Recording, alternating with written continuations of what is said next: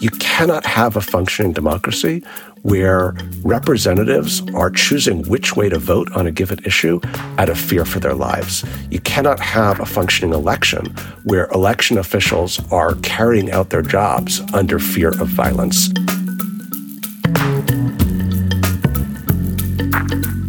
Hi, and welcome back to Amicus. This is Slate's podcast about the courts and the law and the Supreme Court and the rule of law. I'm Dahlia Lithwick, and I cover those things for Slate. We are finding ourselves right now in a really troubling moment for democracy, both home and abroad. The news from the Middle East is devastating, and the Speaker's fight in the House of Representatives certainly suggests that democracy as we understand it is failing utterly to meet the moment. So it seemed like a good time for Amicus to turn back to one of the godfathers of democracy preservation, my good friend Ian Bassin. Ian has been stopping by the show in these moments of wobbling democracy, often to point our listeners to what is holding and what is teetering, and maybe most importantly, what we should be focusing our attention on and what we should be doing.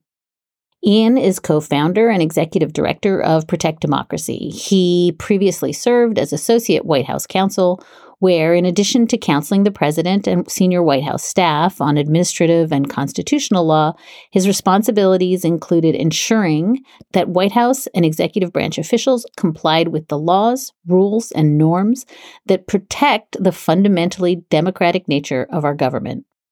Ian's writing on democracy and authoritarianism and American law has appeared in the New York Times, the Washington Post, Slate, this very magazine, the Los Angeles Times, and the Atlantic, among other places.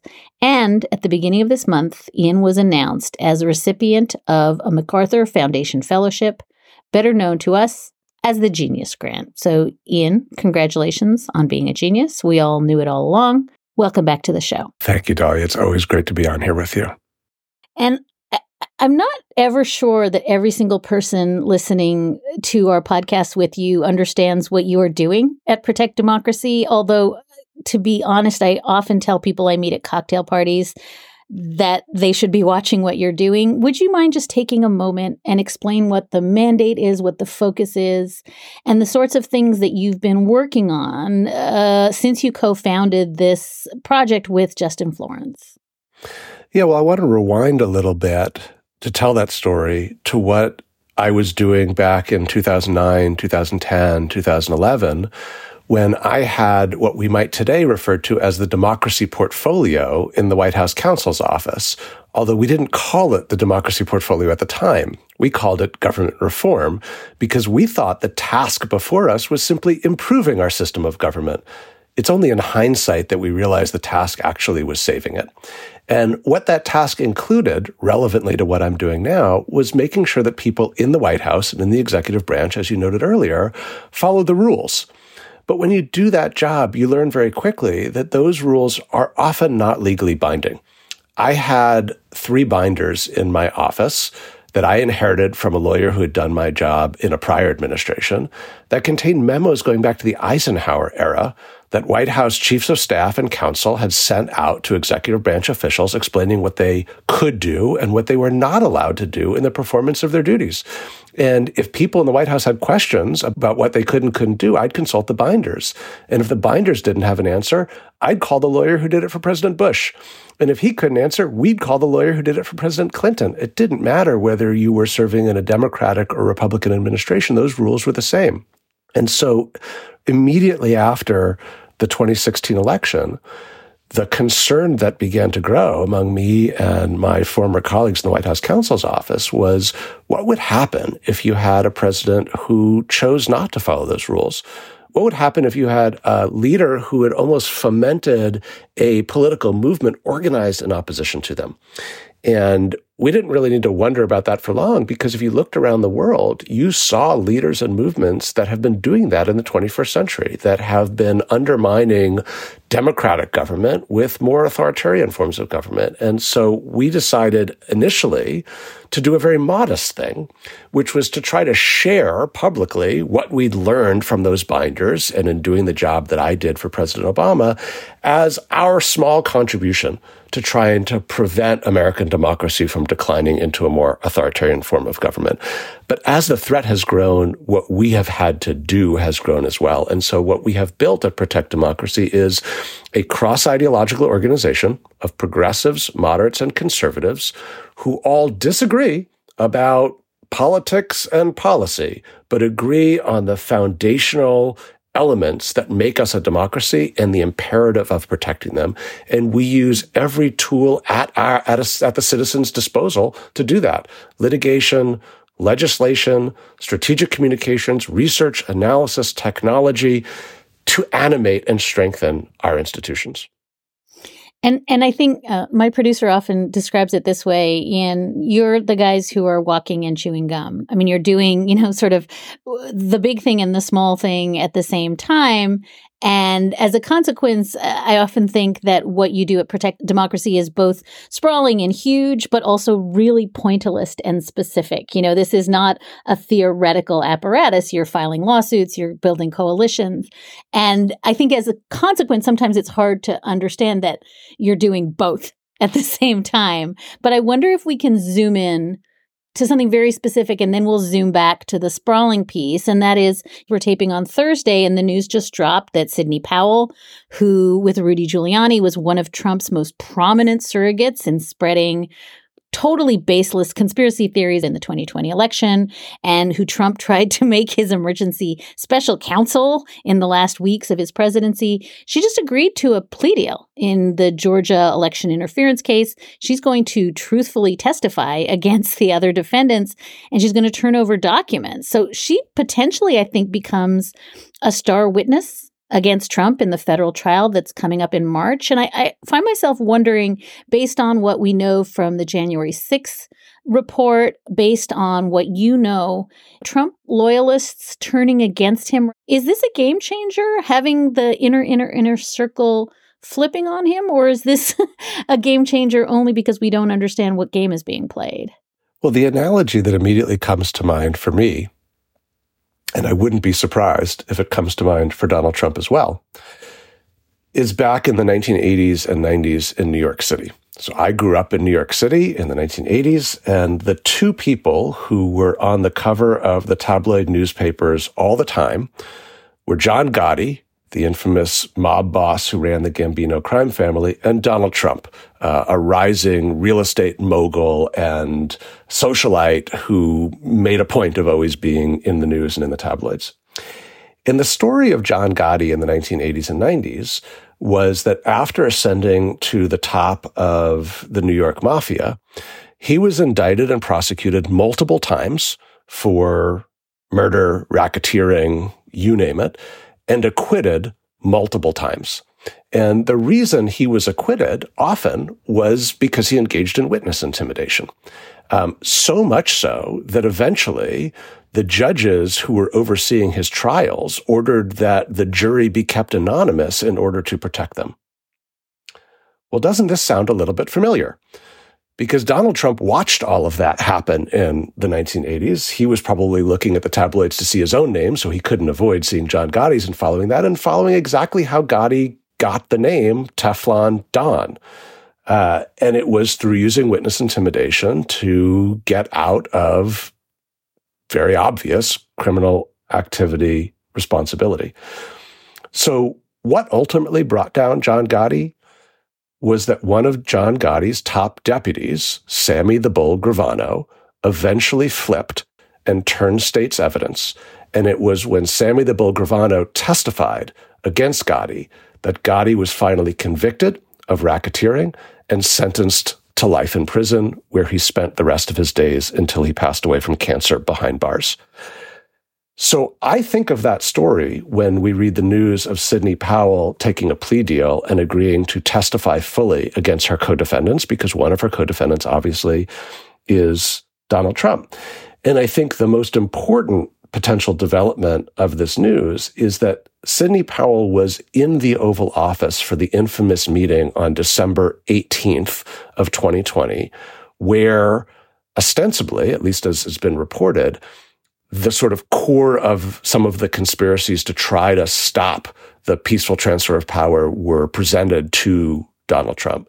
And so yes, I think this is enormous news that someone who was Trump's top lieutenant in his efforts to overturn the election, who had access to Trump personally and will be able to testify what he knew and when he knew it and what he was telling people to do at the time, has now agreed to testify against him in, I should note, a racketeering case, which is ultimately what brought down John Gotti. Do we get to call her Sidney the Kraken Powell? Can we can we make that a thing? Do you think? If anyone can, I think I think she claimed that title herself, just as uh, Sammy Gravano probably did once upon a time. One of the things that you've been doing at Protect Democracy is just chipping away, chipping away at fighting disinformation, um, and frequently doing it through the courts, and that persistent, you know, going after uh, the lies and the liars and the conspiracy theories has has really logged some big wins for you. But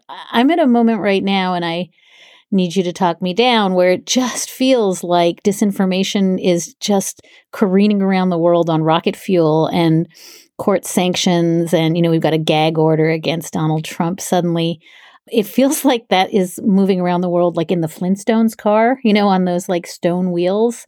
And I, I wonder if you can talk us through how it is that these victories in court that are uh, to be sure significant wins uh, for truth and for truthfulness manage in your view to stay ahead of how fast the lies can spread well let's start by zooming out a bit and looking back at history over a much longer arc than just the 1980s or 1990s, I'm going to go back centuries to the invention of the printing press. Every time there is a new form of media that is produced, uh, it is disruptive to the way that human beings and societies communicate. The rapid ability to manufacture the printed word and spread it quickly uh, led to an enormous amount of conflict and violence after the printing press was invented and pamphlets could sort of rile people up and turn one religion against another. And it took time for society to figure out how to metabolize that new form of communication and not let it destroy civilization. And similar things happened at the advent of radio or television. Um, you had people like Adolf Hitler who figured out how to use radio to their advantage. And then you had people like Winston Churchill and Franklin Delano Roosevelt who then figured out how to use radio. And then eventually the regulatory apparatus of democratic governments figured out how to put in place rules to try to uh, protect public discourse. And we're in another one of those moments where we still have not, as a society, figured out how to metabolize these new forms of communication, the internet, social media, in a way that is more productive for society and not uh, destructive for society. And so we're in that period. And so you're absolutely right. We are living through a time when the rampant spread of mis and disinformation are wreaking all sorts of havoc and leading to all sorts of horrific acts and violence. But we're also beginning to learn how to metabolize it and how to institute regimes that will bring us back to an equilibrium and hopefully a place where these tools can be advantageous for society. And so we are beginning to experiment with how to do that. One way that we have been trying to impose the rule of law on what has been the wild west of new media is simply by using legal tools that have long existed, but were sim- but were not being applied um, as much as they need to be applied. So traditional media outlets, the New York Times, CNN, Slate, they operate in a legal regime where if you say something that is false, recklessly false or maliciously false against somebody else and you injure them in doing so, you're potentially liable under longstanding libel and defamation law. And I'm sure, Dahlia, you know that if you were to do something on this program, uh, your, the lawyers at Slate would intervene and say, actually, we cannot do that because we will expose ourselves to liability. And most traditional media outlets operate and have systems for operating within that legal regime.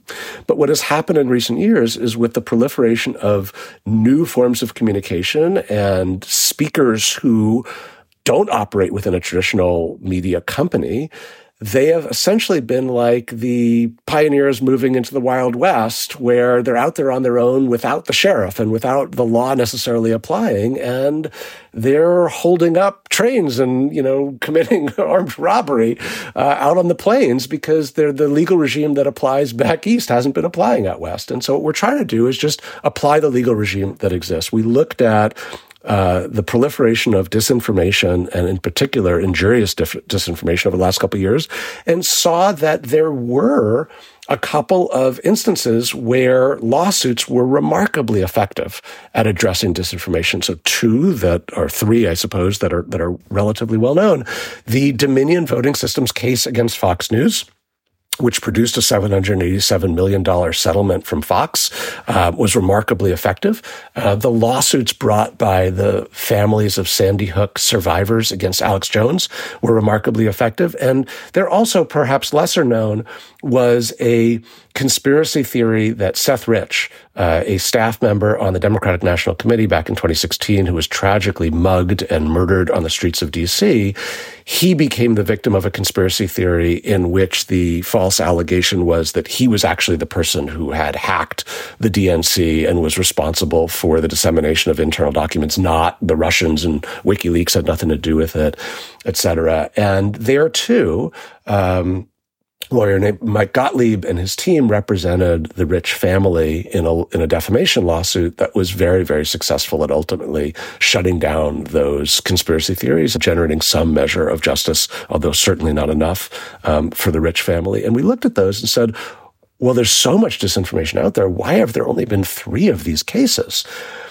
And the answer we concluded was that one of the reasons was that in each of those cases, the defendant potentially had money to pay out. Fox News was was the defendant uh, in in most of them. And Fox has deep pockets, and plaintiffs' lawyers go after defendants with deep pockets because they can pay out a judgment award. But for so many of the super spreaders of disinformation, they are potentially judgment proof in that they don't have giant corporate bank accounts to pay out a judgment. And so the incentive in the legal world to go after those defendants was lower. Uh, and so what we decided to do was create a, essentially a pro bono plaintiff's bar at Protect Democracy that would, in a nonprofit setting, bring defamation cases when there were conspiracy theories that falsely made allegations against people and caused them grave injuries. And so we've done that. One of them is probably somewhat known because it's been in the news a lot, which is we represent Shaye Moss and Ruby Freeman, the two incredibly brave election workers in Georgia who stepped up in the middle of a pandemic um, and helped their Georgians vote by being election officials and then were falsely accused of corrupting that election by Donald Trump and his allies. And we represent them in multiple cases against the people who have falsely defamed them. And we represent a number of other people in similar cases as well. Uh, Steve Richer, who is the Republican recorder in Maricopa County, Arizona, who has also been falsely accused of corrupting the elections that he has overseen. We represent him in a case against Kari Lake and some of her affiliated political entities, uh, alleging that they defamed Mr. Richer. We represent uh, a individual who was falsely accused in the materials around the conspiracy film 2000 Mules of being a quote unquote ballot mule, uh, of taking ballots illegally and stuffing them into a ballot box, when in fact, in truth, he was lawfully putting in the ballot box his own ballot and the ballots of his immediate family, which he was allowed to do under Georgia law. Um, and we represent him in a case against the people who we allege defamed him. And we have several other cases like this as well. And what we're seeing as the aggregate result of these cases is that those people out there in the world who had been operating out in the Wild West are starting to realize that actually there is a legal regime that applies. And if they don't follow the protocols that you at Slate follow and that traditional media follow to make sure that they're not recklessly and falsely accusing people of defamatory things, that they're going to be held liable.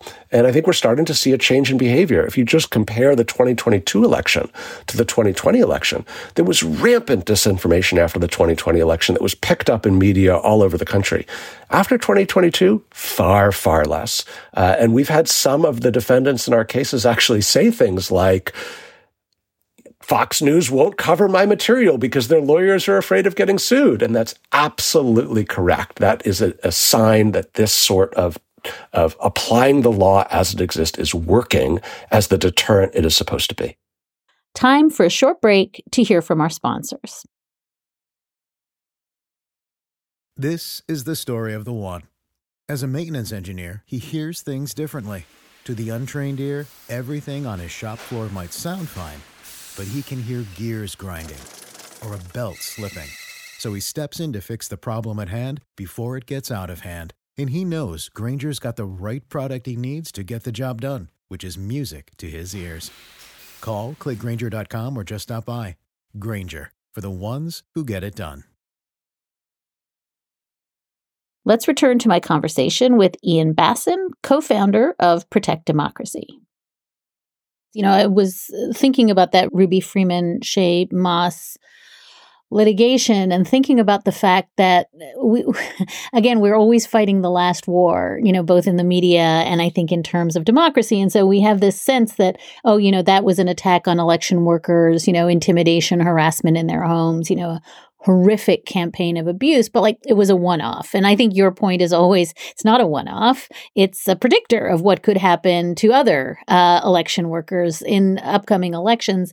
And it's also a campaign to allow folks to bring guns uh, to election places. It's a campaign to intimidate election workers out of doing their jobs. I want you to just help our listeners understand that in some sense, that was a canary in a coal mine and why it is that this chilling you're trying to do to protect other election workers has to scale around the country. Well, specifically with respect to election workers, the intimidation that people like our clients faced is causing a mass exodus of election workers to leave their jobs because what happened to our clients was horrific. They were falsely accused of stealing the election by Donald Trump and his allies. And as a result, they were the recipients of harassment and racist threats and death threats and people threatening and even coming to their home. Eventually, they had to leave their homes on the advice of the FBI for their own safety. That type of activity is not just happening in that one isolated instance. That's happening with increasing frequency around the country, not just with respect to election officials, which is causing its own acute problem of we're going to have an enormous amount of new election officials this time, and we've lost an enormous amount of institutional memory in that process. But it's happening throughout our uh, our civil society, our politics. Uh, earlier this week, uh, Republican Representative Miller Meeks put out a statement that after she had originally cast a vote for Jim Jordan to be Speaker and then changed her vote to vote for someone else to be Speaker, she had received death threats uh, and harassing calls and, and emails. That is not a sustainable way for democracy to function. In McKay Coppin's biography of Mitt Romney that came out earlier this year, Romney talks about the fact that during the Trump impeach, the second Trump impeachment deliberations, he spoke to members of Congress who were personally inclined to vote to either impeach Donald Trump in the House or uh, convict him in the Senate, but ultimately chose not to do so because they were afraid that if they did so, they would potentially be endangering the physical safety and lives of their family members.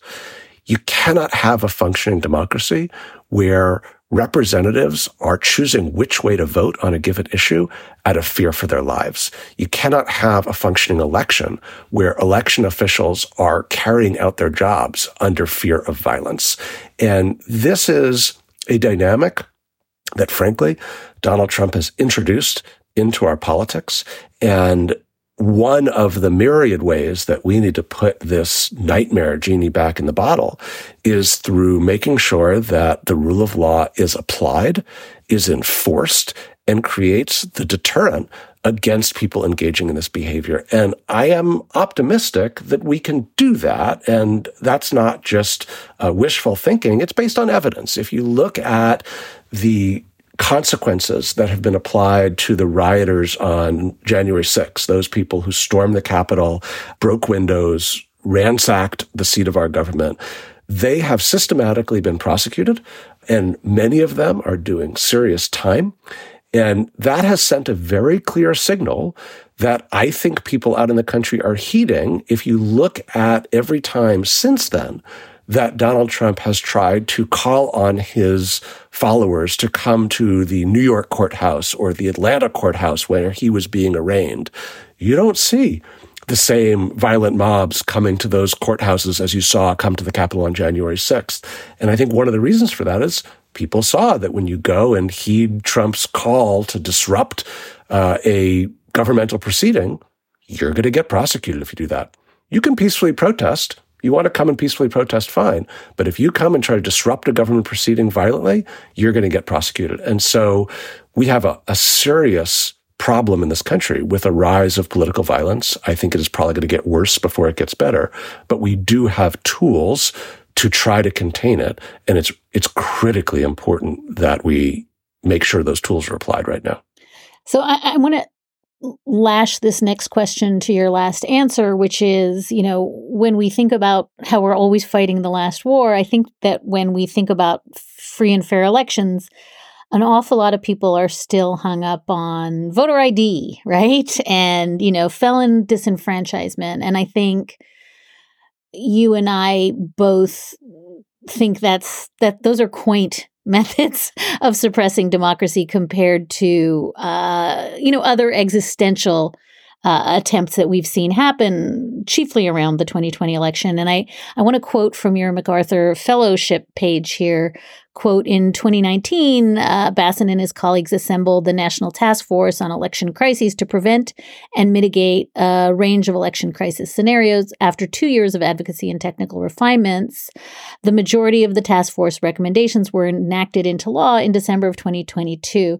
And I raise this both to let you wax poetic, if you will, about what those of us who still are obsessing about voter ID and, uh, you know, closing down polling places, which, by the way, are really bad.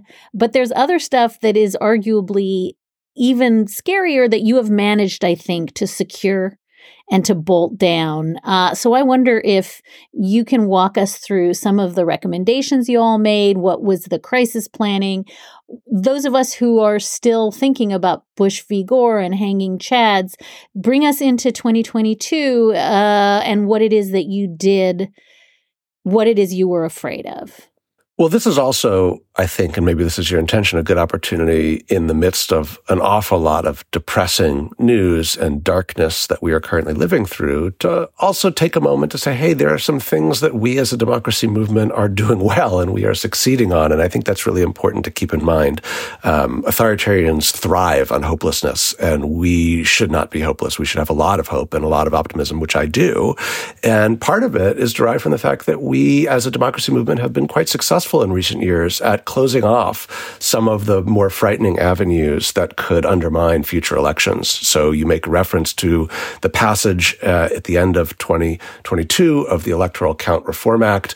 This was legislation that was necessary to update a very old law from the 19th century called the Electoral Count Act, which was enacted in response to the Hayes Tilden election of 1876, which was an incredibly close election, like elections that we've had recently and in which there was real controversy about which electoral college electors and ballots should actually count.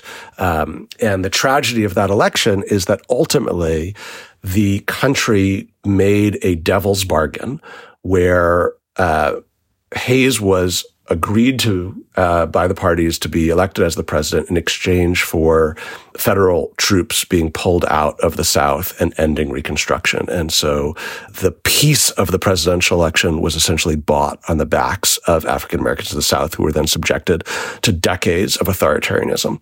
And the, one of the things that grew out of that was the Electoral Count Act, which was intended to be a law that would inform Congress how to deal with controversies in the future over which electoral college ballots should count and which should not. Unfortunately, it was horribly drafted. uh, if you read it, uh, good luck making any sense of that uh, 19th century law. And Donald Trump's attorneys saw that as well.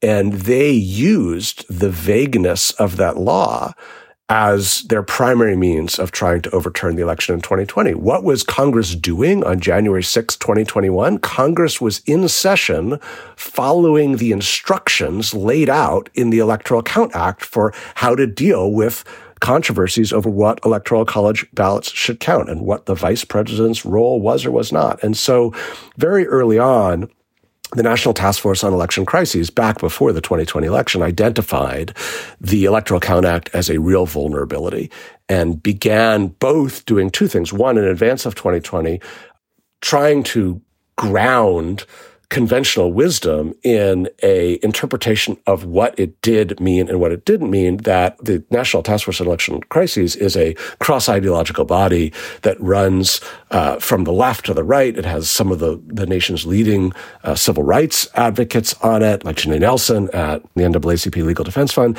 It has former Republican National Committee chairman on it. It has the former Homeland Security Secretary under George W. Bush, Michael Chertoff on it. And the idea was to get all all of these people who often have very different views on issues to align and agree in advance on how certain potential crises might play out and what the protocol should be to get the country back to safer ground as a, as a conventional wisdom that this group of ideological opponents could agree on in advance and help guide the nation. And, and they did that in advance of 2020 with how the Electoral Count Act properly should be interpreted, but also with how it should ultimately be reformed.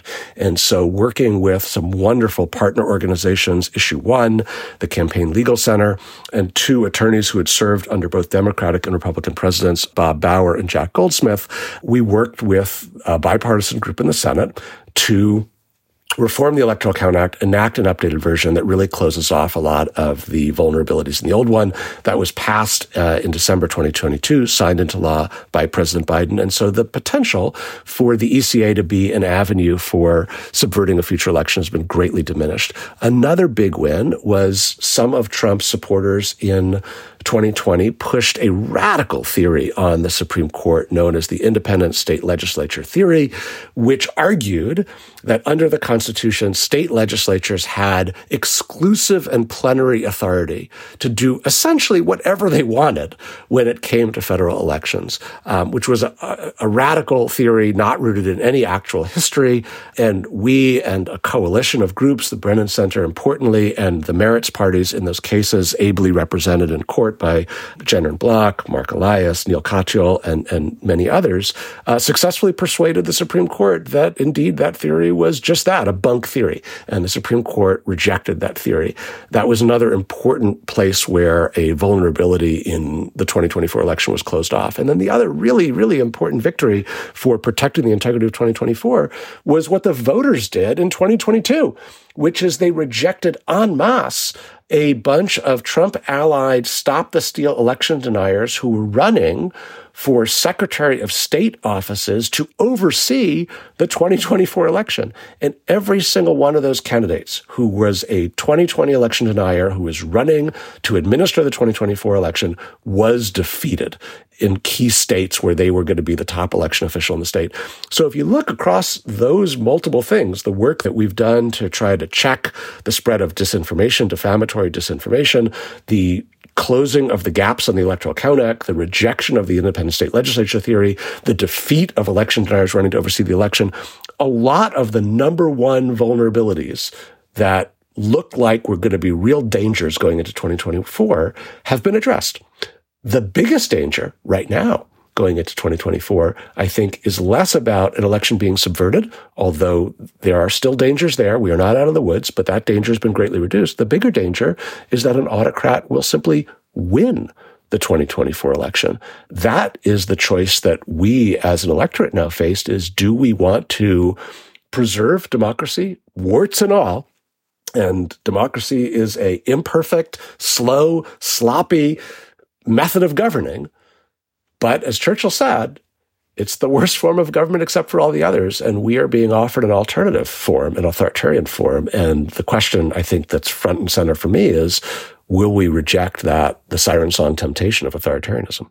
You, you anticipated my pivot because you have clearly my blood pressure is where it should be in the healthy zone now because you are, I think, the crown prince of the order Muppets, and everything you have described is sort of reinstating orderly bulwarks for democracy. But I'm just going to turn to the chaos Muppets for a minute and let you walk me through it. And, you know, one of the things that we are looking at this week is whatever it is that is happening uh, in the House Speaker's race. And I, I'm going to confess to you that a, a law professor friend sent me an email that chilled me to the bone uh, this week, suggesting that if Jim Jordan won the speakership, he would simply never certify a Biden election win.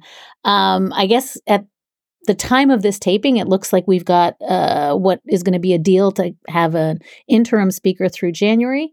But I wonder if you could just help me understand what it means to have a non functioning uh, House of Representatives at this moment, what powers the Speaker of the House is going to have in the 2024 election, whether the reforms you all made to the Electoral Count Reform Act somehow uh, can can can sort of hedge against the absolute catastrophe we've seen unfolding for the last two weeks in the House. Well, let's go from darkness to light.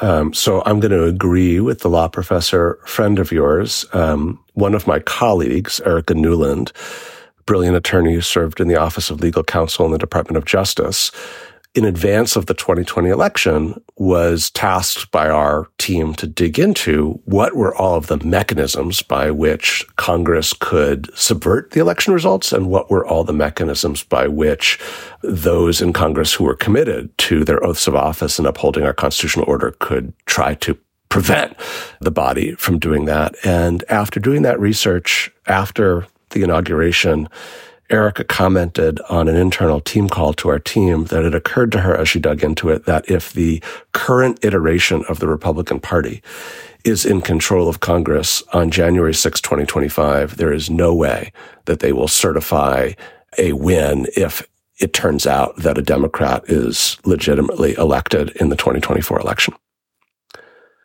So let that sink in. I still believe that that is the most likely outcome if the current Republican Party is in control of one or both of the houses of Congress. Now, recall that the the Congress that presides over the counting of electoral college ballots is the new Congress that is elected in 2024. So whatever Congress is elected in 2024 will be seated on January 3rd, 2025, and then will oversee the counting of electoral college ballots on January 6th, 2025. So it's not the current Congress, it's the new one.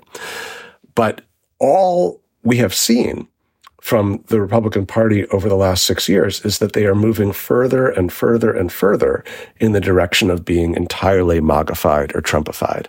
Uh, and so if they prevail in the 2024 election, it seems likely that that Congress will be even more uh, Trumpified than even the one that is sitting now, which is kind of hard to believe. That's the dark part of it. The light part of it is this. Um, as much as it is terrifying and should be that 200 plus members of the Republican caucus voted to make Jim Jordan, Donald Trump's key lieutenant in the Congress, the speaker, as of the moment that we are recording this, that has been thwarted.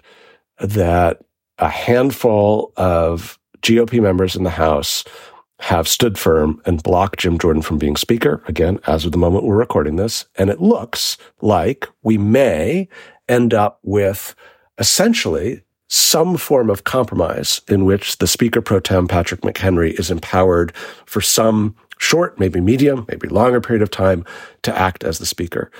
And I think this is, if, if that holds, that's a big if, one of the most important developments in this country over the last seven plus years. And here's why. I'm going to invoke another recent story in the news that I think is really important to pay attention to, which is the elections this past week in Poland.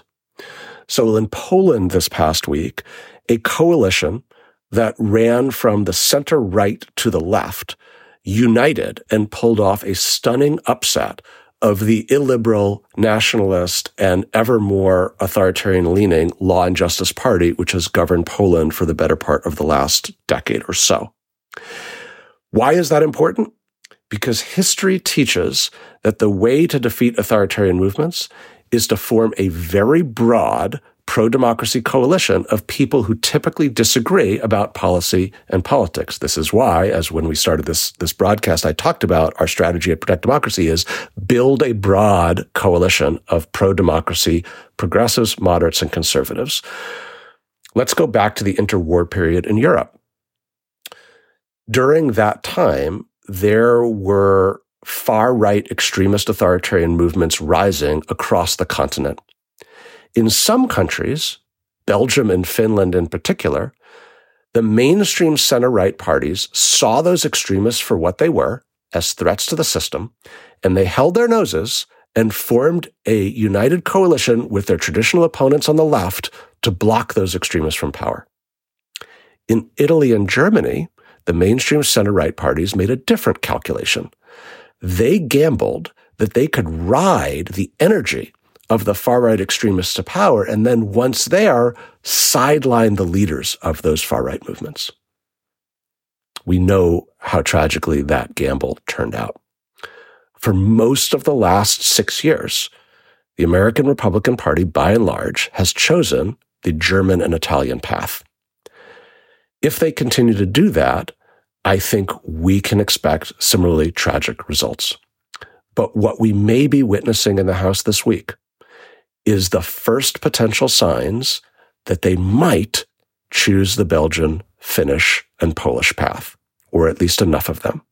Now, I'm not naive enough to be super optimistic about that just yet because the Republican Party of late has not given me enough confidence to be super optimistic of that. But I continue to push for it, and I think we all need to continue to push for it because I think it is the single most important thing we could do to save democracy in the United States. So I am cautiously optimistic that if, in fact, Speaker Pro Tem McHenry does gain some degree of ongoing power to be Speaker on the backs of some form of coalition, that may be one of the most positive signs we've seen in the last seven years that the United States will survive this moment. We're going to take a short break. More now with Ian Bassin of Protect Democracy. Ian, can we end on Donald Trump? You, I think, hinted at this when you said, "Holy cow, we actually may just elect an authoritarian." But I want to, I want to pull on a couple of threads. Um, there was talk uh, last year, especially after, as you noted, all those democracy uh, deniers really got clocked in the midterms. You know, I'm not so worried about Trump. I'm I'm more worried about a really efficient authoritarian like a Ron DeSantis, like a Ted Cruz. You know, t- Trump doesn't worry me, a- and yet here we are, right? We're watching Trump's total dominance in the GOP primary. We're watching the absolute deflation of the rest of the GOP field. It makes that feel very naive. Donald Trump is looks to be by huge margins the front runner and I think we can even say that the more he loses in some of these court cases the more he wins in some other universe of popularity and fundraising. So I want to think through the fact that he is a very serious and credible threat. He is as credible a threat as a high functioning authoritarian in his stead. And, you know, we're now hearing well publicized plans for uh, vengeance, for destruction of uh, the entirety of the. Uh, administrative state weaponizing the DOJ in ways that I can't begin to contemplate.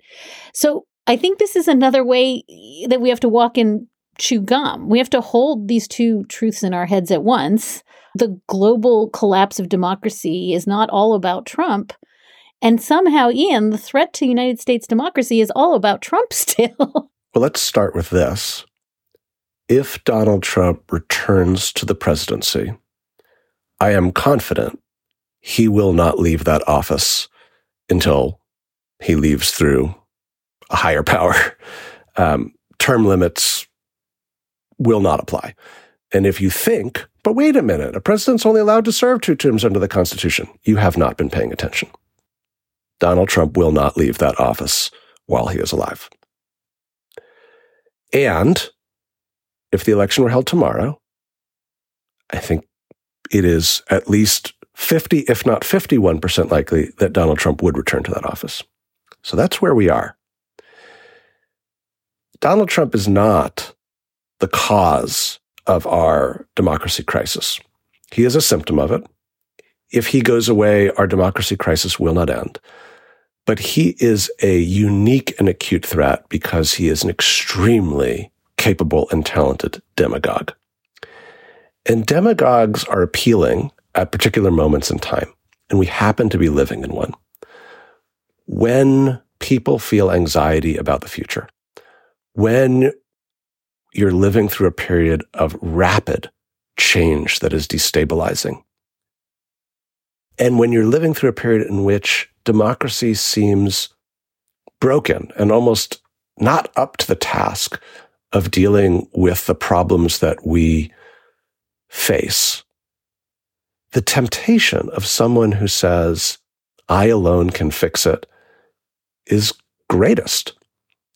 It's not that people are openly in favor of authoritarianism. It's not even that people privately favor authoritarianism. It's that people are tempted in moments like this to say, well, if that leader can just cut through the morass, maybe some of my fears and anxieties about the future will be addressed. Because the truth is, an all powerful leader can cut through the morass. They don't need to legislate, they don't need to negotiate legislation. They don't need to overcome filibusters. They don't need to worry about courts. They can just do it. And that's the temptation that Trump offers. The thing I think it is critical for us to remember is that that has never worked out in the past.